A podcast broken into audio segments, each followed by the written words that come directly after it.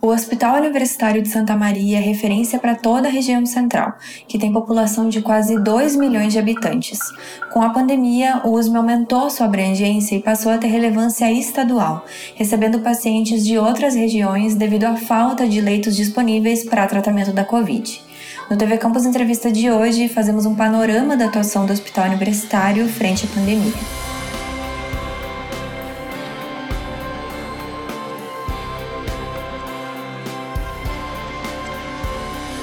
Eu sou Eduarda Costa, estudante de jornalismo na Universidade Federal de Santa Maria. Hoje recebemos a doutora em enfermagem Sueli Guerra, que atua como gerente de atenção à saúde no Hospital Universitário de Santa Maria. Olá, Sueli, seja bem-vinda ao TV Campus Entrevista.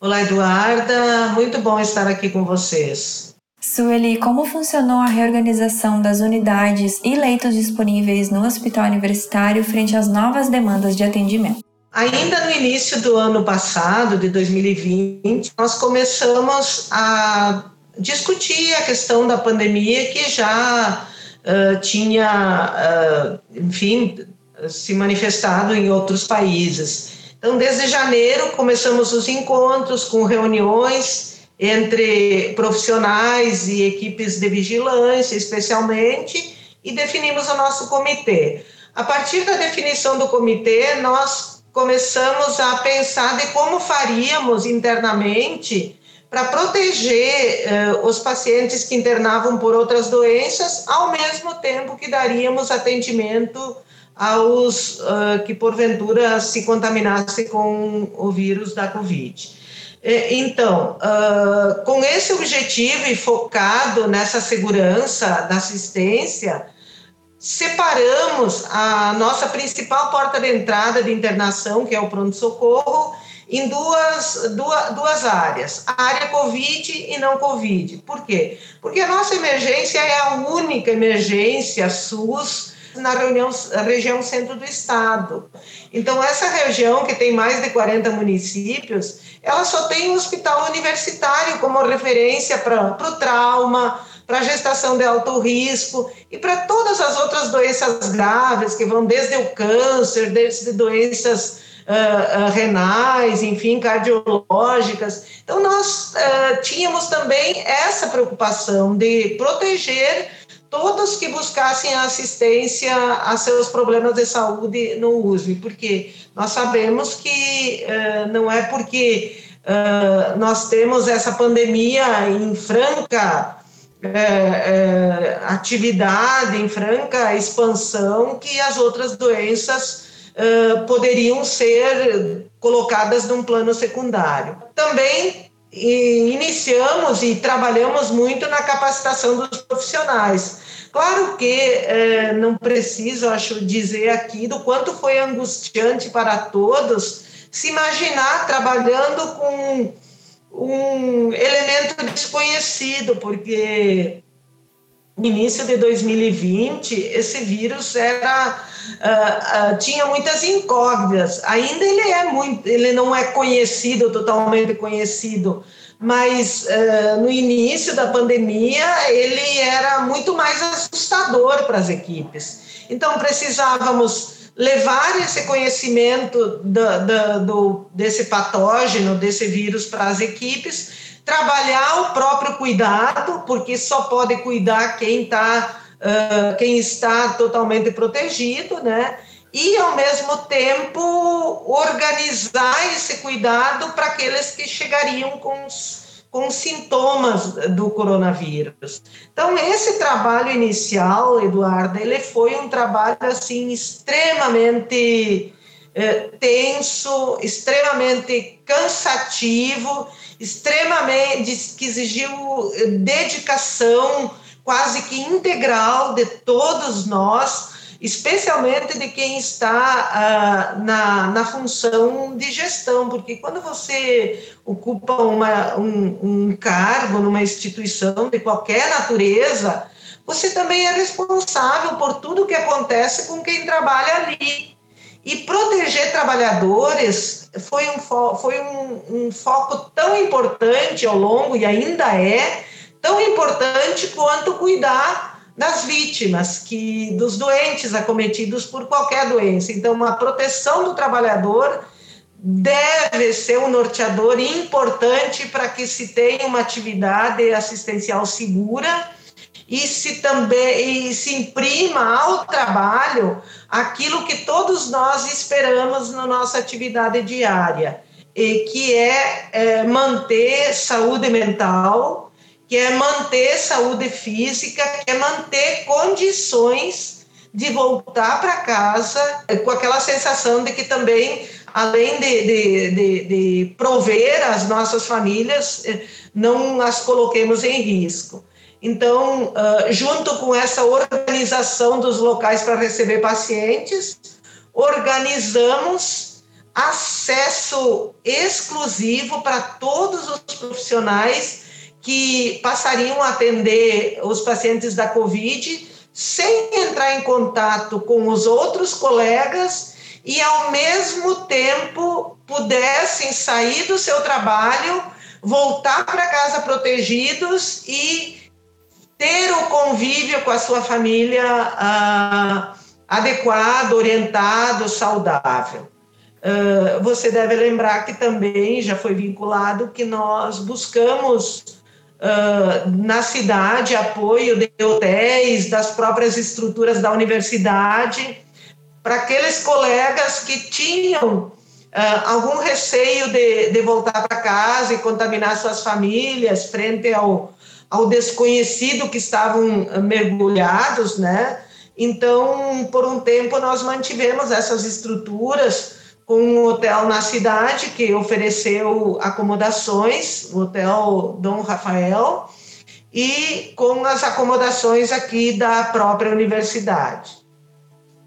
Hoje já temos um conhecimento maior e claro que nesse, nesse cenário um pouco mais uh, uh, dominado, diríamos, uh, podemos definir que as famílias, os profissionais voltem para suas casas com o menor risco possível, principalmente agora, né, a maioria já vacinada. E sobre a ala Covid, como progrediu sua ocupação desde que foi instalada? Inicialmente, com aquela área exclusiva, nós imediatamente oferecemos o que o hospital universitário pode oferecer, que para outras instituições é mais difíceis: atendimento de pacientes críticos, que são aqueles pacientes que precisavam ser uh, uh, de suporte ventilatório, que são aqueles pacientes que precisavam de equipe altamente qualificada uh, em todas as especialidades, porque de, no início não se sabia, mas hoje se sabe, né, que um paciente que, que é contaminado, ele pode desenvolver doença vascular, ele pode do, desenvolver doença, além de respiratória, uh, doenças de outra natureza, uh, além de circulatórias também. Ele pode desenvolver patologia, ter agravamento de patologias prévias, enfim. Então, o hospital universitário tem mais de 50 especialidades. Então, nós organizamos uns leitos de, de, de intensivismo, chamados leitos de UTI, para receber os pacientes que as outras instituições não conseguiam dar esse atendimento mais completo, diríamos, por falta de especialista, por não ter uma estrutura adequada, enfim. Porque junto com isso também participamos de toda a organização que foi dos serviços de Santa Maria e região, definindo o que cada um faria. Nós participamos um, um, de um conselho, né, de um grande comitê local, regional, inclusive comitê com, com membros do judiciário, para dar essa segurança à população. Nesse meio tempo foi, foram ativados leitos do hospital regional, como todos acompanharam, e progressivamente nós fomos ampliando nossos leitos de UTI, sempre argumentando que o que o hospital universitário pode oferecer nesse contexto de atendimento da pandemia é esse atendimento, é esse atendimento altamente especializado. São os leitos de UTI. E nós avançamos organizando sala cirúrgica para atendimento de paciente que precisava de cirurgia. Nós avancemos, avançamos nessa organização dos leitos de enfermaria para receber os que poderiam sair da UTI, liberar leito para demanda externa. E avançamos também eh, na criação e na organização de leitos para pacientes gestantes suspeitas, e tivemos gestantes suspeitas, tivemos gestantes que confirmou, confirmaram uh, contaminação, tivemos crianças e ainda temos crianças que internam suspeitas e que acabam contaminadas. Então, além dos 20 leitos de UTI, uh, adulto, Covid, hoje o hospital tem mais cinco leitos para crianças recém-nascidos ou uh, numa idade um pouco maior, que necessitam tanto de UTI quanto de enfermaria. Temos a, a enfermaria Covid com 15 leitos para atender essa nossa demanda interna, de pacientes oriundos da UTI Covid ou de que internaram por outras necessidades para outros tratamentos. Então, essa é, uma, é a, a grande estrutura que o hospital universitário organizou, organizou paulatinamente e tem hoje uh, uh, condições de estar tá disponibilizando para todas as uh, os pequenos hospitais da região e também para nossos pronto atendimentos de Santa Maria e as demais doenças que o Hospital Universitário oferece tratamento. Como têm sido esses atendimentos e internações? Essa preocupação nunca saiu do nosso radar. Uh, nossas reuniões do comitê são semanais, elas têm uma, uma demanda sempre, uma pauta para esse tipo de, de, de situação tanto do atendimento ambulatorial, tanto das outros procedimentos, especialmente da oncologia. Porque é, um paciente que aguarda um tratamento oncológico, ele não pode esperar uma pandemia passar. Então, nós, é, ao longo desse, já fez mais de um ano, né, um ano e quase dois meses que nós estamos com essa, com essa situação da, da pandemia instalada, nós tivemos a, não mais que quatro, cinco dias, no máximo uma semana de interrupção de, de atendimento e muito para organizar e oferecer segurança quando a gente uh, pudesse estar tá, uh, disponibilizando uh, os procedimentos. Então, nós mantivemos na integralidade, na integralidade, todos os tratamentos oncológicos. Mantivemos o atendimento da emergência, toda a emergência, especialmente do trauma, nunca foi, foi interrompido. Nós mantivemos sempre, ininterruptamente, o atendimento à gestante do alto risco. O que, que nós uh, reduzimos? nós reduzimos as chamadas cirurgias eletivas, por exemplo, uma hérnia, uma cirurgia de vesícula que pode tratar uh, os sintomas uh, por mais um tempo e depois uh, fazer o procedimento, uma cirurgia de algum alinhamento, alguma questão, como eu citei, da, da, da ortopedia, enfim, essas, esses procedimentos nós postergamos para poder oferecer em momentos que houve um, um, um recrudescimento do, do, da, da, dos casos de, de Covid. Que muito do atendimento dos pacientes Covid, eles contam com o suporte, por exemplo, das equipes de anestesiologia, que é uh, o atendimento tanto da, na, na questão de intubação, às vezes, né, em casos difíceis, nós precisamos deixar uma equipe de sobreaviso para socorrer os outros colegas, né, as outras equipes. Como nós tivemos que. É, é, o planejamento de abrir leitos de UTI num cenário normal, ele normalmente ele é minucioso, demorado, depende de pensar equipamentos, pensar equipe, pensar área física. Então, Só para entender, Eduarda, nós fizemos tudo isso em dois meses. Dois meses, nós, eh, no primeiro mês, nós oferecemos os leitos com os deslocando profissionais de outras áreas que já nem atendiam mais em UTI. Então, imagina a angústia, eles tinham que ficar uh, se preparando, fazendo capacitação, se preparando e contando com o apoio de colegas, como eu estou citando da anestesiologia. Então, por isso que também a gente teve que reduzir, e precisou nesse contexto reduzir a oferta de procedimentos cirúrgicos. Uh, num cenário mais, mais uh, gradativo, a EDSER foi, foi abrindo processos seletivos simplificados para a gente contratar especialistas.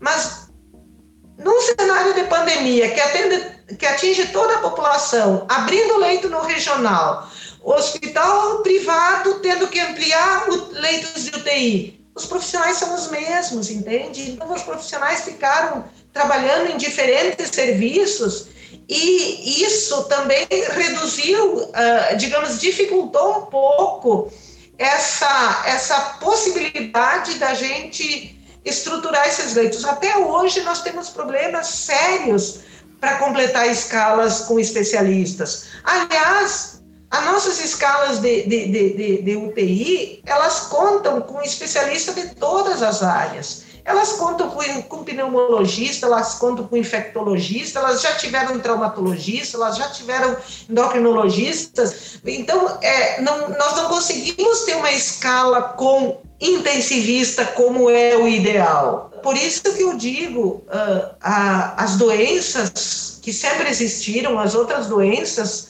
talvez sejam a grande preocupação quando nós conseguirmos de pleno ter o controle da Covid. E enquanto nós não tivermos o controle da pandemia, nós teremos um agravamento e uma situação eh, bastante complicada de agravamento, de agudização de outras doenças que, eh, em tese, a gente controla ambulatorialmente, a gente controla por meio de, de acompanhamento.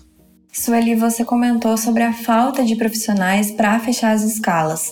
A gente sabe que no último ano o USM reforçou o quadro de profissionais por meio dos contratos emergenciais.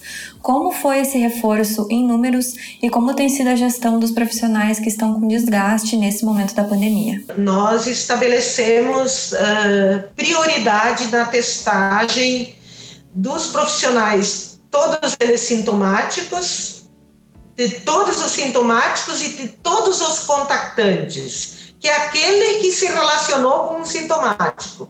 Por exemplo, nós, nós tivemos casos em setores que um ou dois apresentavam sintomas, então a gente testava toda a equipe daquele que trabalhou com aquele colega.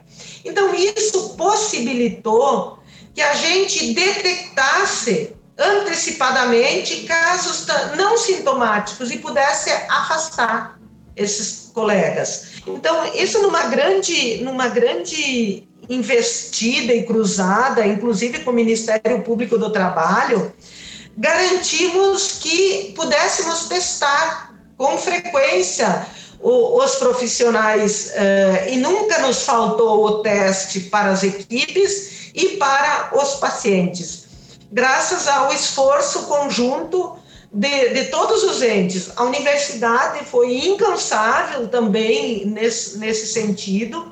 Ela disponibilizou outros laboratórios que a universidade possui para dar conta dos exames no prazo mais curto possível. Então, nós hoje temos um fluxo que estabelecido que nós coletamos pela manhã e no final da tarde já, já temos o resultado do, do, dos exames, dos testes. Então, isso permite, Eduarda, que nós, uh, uh, uh, que a gente consiga, que o hospital consiga monitorar suas equipes e oferecer para esse, esse colega segurança, no sentido de que ele vai vai ter um resultado imediato e vai saber se ele vai precisar ficar afastado mais de um dia, dois dias, dez dias, 14 dias, o prazo, o período que for que é recomendado. Isso também tem um outro lado, permitiu que o hospital economizasse mais de cinco, economizasse no sentido de não afastar desnecessariamente mais de 5 mil dias de trabalho dos profissionais. Esses 5 mil dias de trabalho representam, aqui um dado estatístico que, que nós temos, eles representam um, um uh, se dá para falar em economia, em, digamos, em recurso, uh, uh, mais de 1 milhão e 300 mil reais. Mas o mais importante disso não é só essa economia de, de, de, de dias afastados. O mais importante disso é que a gente conseguiu manter equipes sem ter que, ter que reduzir a oferta de serviço e também minimizar um pouco a carga do, dos trabalhadores. Porque se você tem um exame que demora 7 a 10 dias, como tem em alguns locais, e, e, o profissional tem que ficar em casa guardando esse resultado, ele está angustiado, ele está isolado da família, ele está sem poder trabalhar e, e ele, eh, ele, o efeito de sobrecarga nas equipes é muito grande. Então, isso da organização do cuidado e da possibilidade de manter as equipes eh, eh, completas ou com o mínimo de déficit possível, garantiu que nós pudéssemos fazer esse planejamento de abrir inicialmente os 10 leitos de UTI, depois passar para 15, depois, num terceiro momento, passar para 20, disponibilizar os 15 leitos de enfermaria, ampliar os leitos na pediatria, na, nas UTIs neonatal e pediátrica, enfim, permitiu que se pensasse esse contexto eh, onde todos se sentiram eh, pertencentes dessas decisões. Essas decisões sempre foram coletivas, essas decisões sempre foram colegiadas, essas informações e tudo que se decidiu no comitê, eles sempre alcançaram e capilarizaram num período muito curto eh, entre os profissionais, então, se, e sempre com o objetivo de oferecer segurança. Segurança para quem trabalha e segurança para quem está em casa, sendo acompanhado pelas equipes do, do, nosso serviço de saúde ocupacional, que recebe a ligação e diz: Ó, oh, teu resultado deu negativo, teu resultado deu positivo, você precisa tomar esses, esses, esses cuidados. Uh, tivemos sim ampliação de oferta de vagas no contrato emergencial, tivemos mais de 100 vagas disponibilizadas pela EDSER, mas também tivemos grande dificuldade de recrutar pessoal. Uh, houve momentos que a gente chamava 30, 40 e chegava a 2, 3, 4. Então era, eh, sempre é muito angustiante quando você faz uma convocação, você está precisando de 20 profissionais e se apresentam dois, três. Então sempre foi tudo muito angustiante, continua sendo. Houver um momento de, de redução do número de casos, mas o nosso hospital nunca conseguiu reduzir leito ou reduzir a, a, a equipes uh, para dar uma certa tranquilidade. Nós te, estamos, continuamos, basta ver o mapa da, do, do monitoramento do estado do Rio Grande do Sul, o nosso hospital está há mais de, de 30 dias, com certeza. Eu acho que já, já fecha 60 dias com a nossa UTI lotada e com dois leitos extras. Todos os momentos que, que é, é me dado voz, eu insisto nisso, que as regiões precisam se organizar, o Estado precisa cuidar que essa regionalização, que essa regulação fique regionalizada até para atender e observar isso que é um critério extremamente relevante para quem trabalha com emergência, com o chamado pré-hospitalar. Quanto mais próximo o serviço que vai atender esse paciente, maior será a chance dele dele, ser, dele ter um, um tratamento ou ter um cuidado ou, enfim, sobreviver. Vamos usar o termo correto, é sobreviver. Nós estamos falando de sobrevivência. E sobre o gerenciamento de suprimentos do hospital, como os equipamentos de proteção individual e até mesmo os medicamentos usados para tratamento da Covid e para intubação. Em algum momento o USME passou por insuficiência nesse sentido? Tivemos alguns momentos de muita preocupação, sim. Tivemos alguns momentos uh, que não conseguimos adquirir os, os insumos não conseguimos adquirir EPIs. Uh, tivemos sempre e precisamos aqui deixar registrado que uma parceria com os órgãos da Justiça do Trabalho, especialmente do MPF, nós conseguimos recursos adicionais em momentos muito difíceis uh, para comprar compra imediata, porque como somos uma instituição pública, eh, temos normas para aquisição de, de, de, de, insumos, medicamentos, equipamentos, né? Então, conseguimos eh, comprar eh, compras imediatas, ajustamos também reutilização, claro, com todo o rigor e o cuidado de alguns itens para para conseguir eh, ter o hospital minimamente eh, seguro uh, em EPIs, especialmente em EPIs. de uns seis meses para cá, nós estamos com uma segurança um pouco mais tranquila nesse sentido.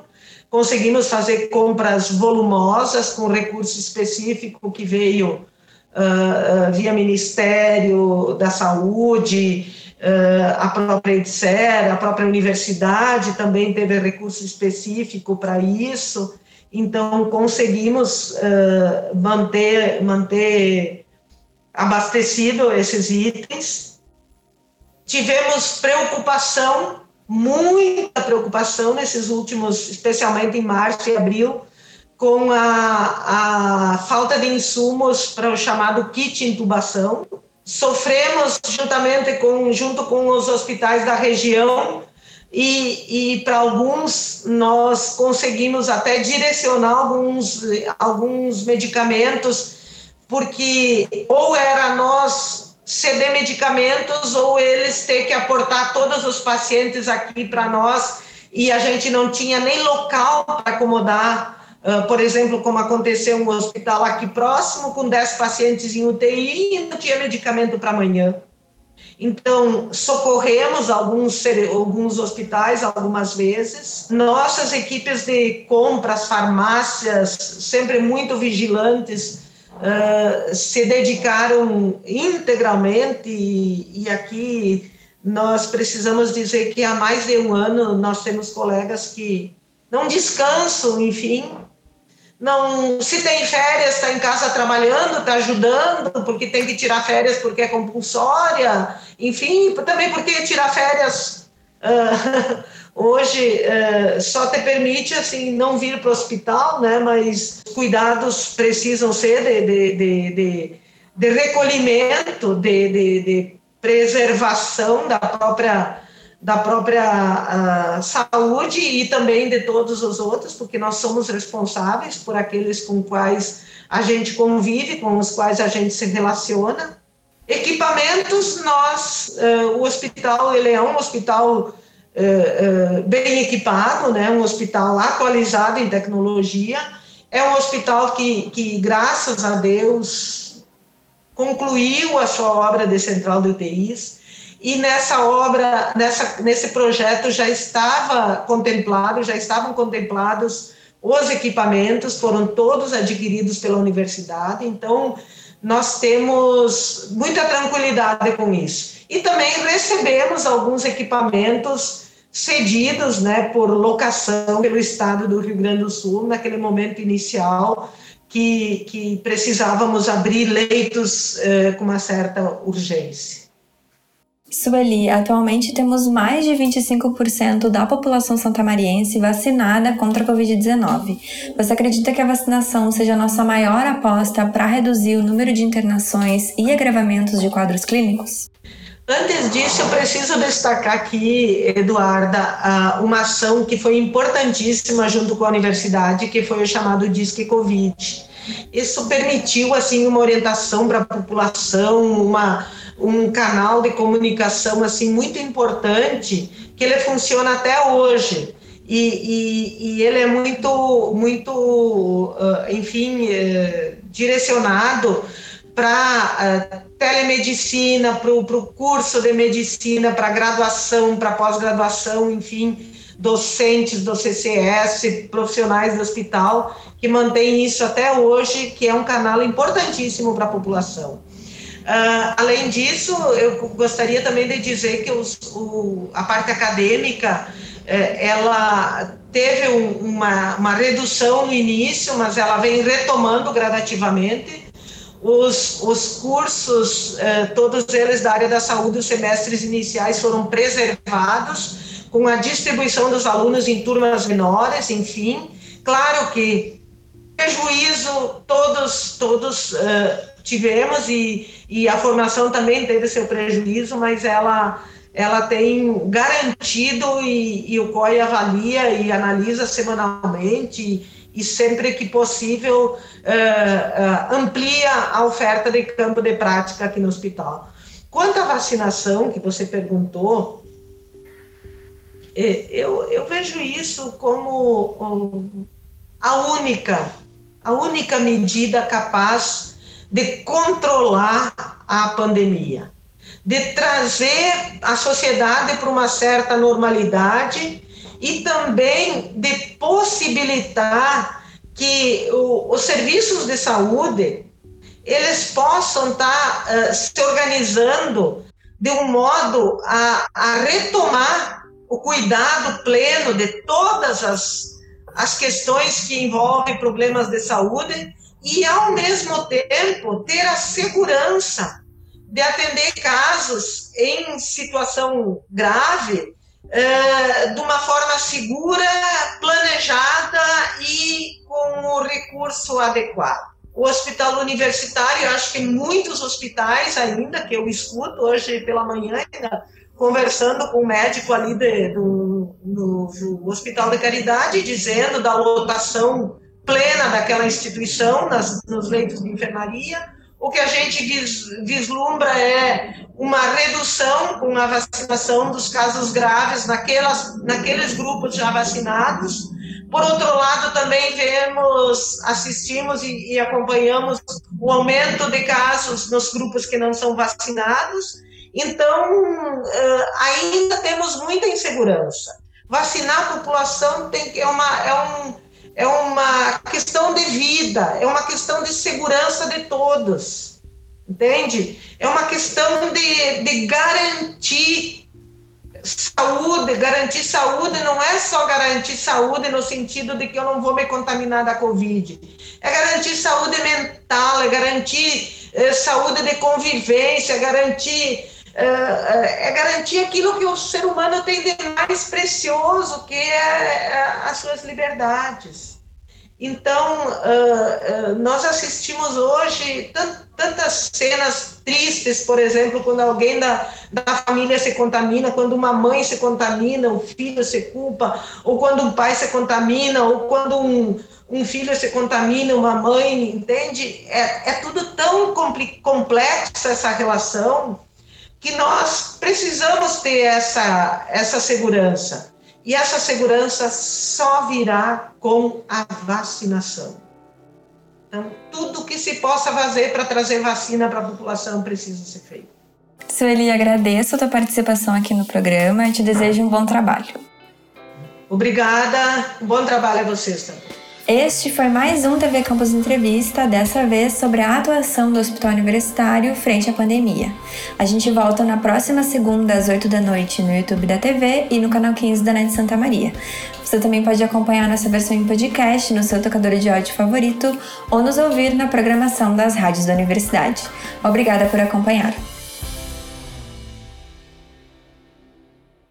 Com roteiro e apresentação de Eduarda Costa, produção de Débora Flores da Laposa, montagem de Rafael Sales, apoio técnico de Tomás Townsend, projeto visual de Gustavo Lago e projeto sonoro e edição de áudio de Jimmy Brás, esse foi mais um TV Campus Entrevista.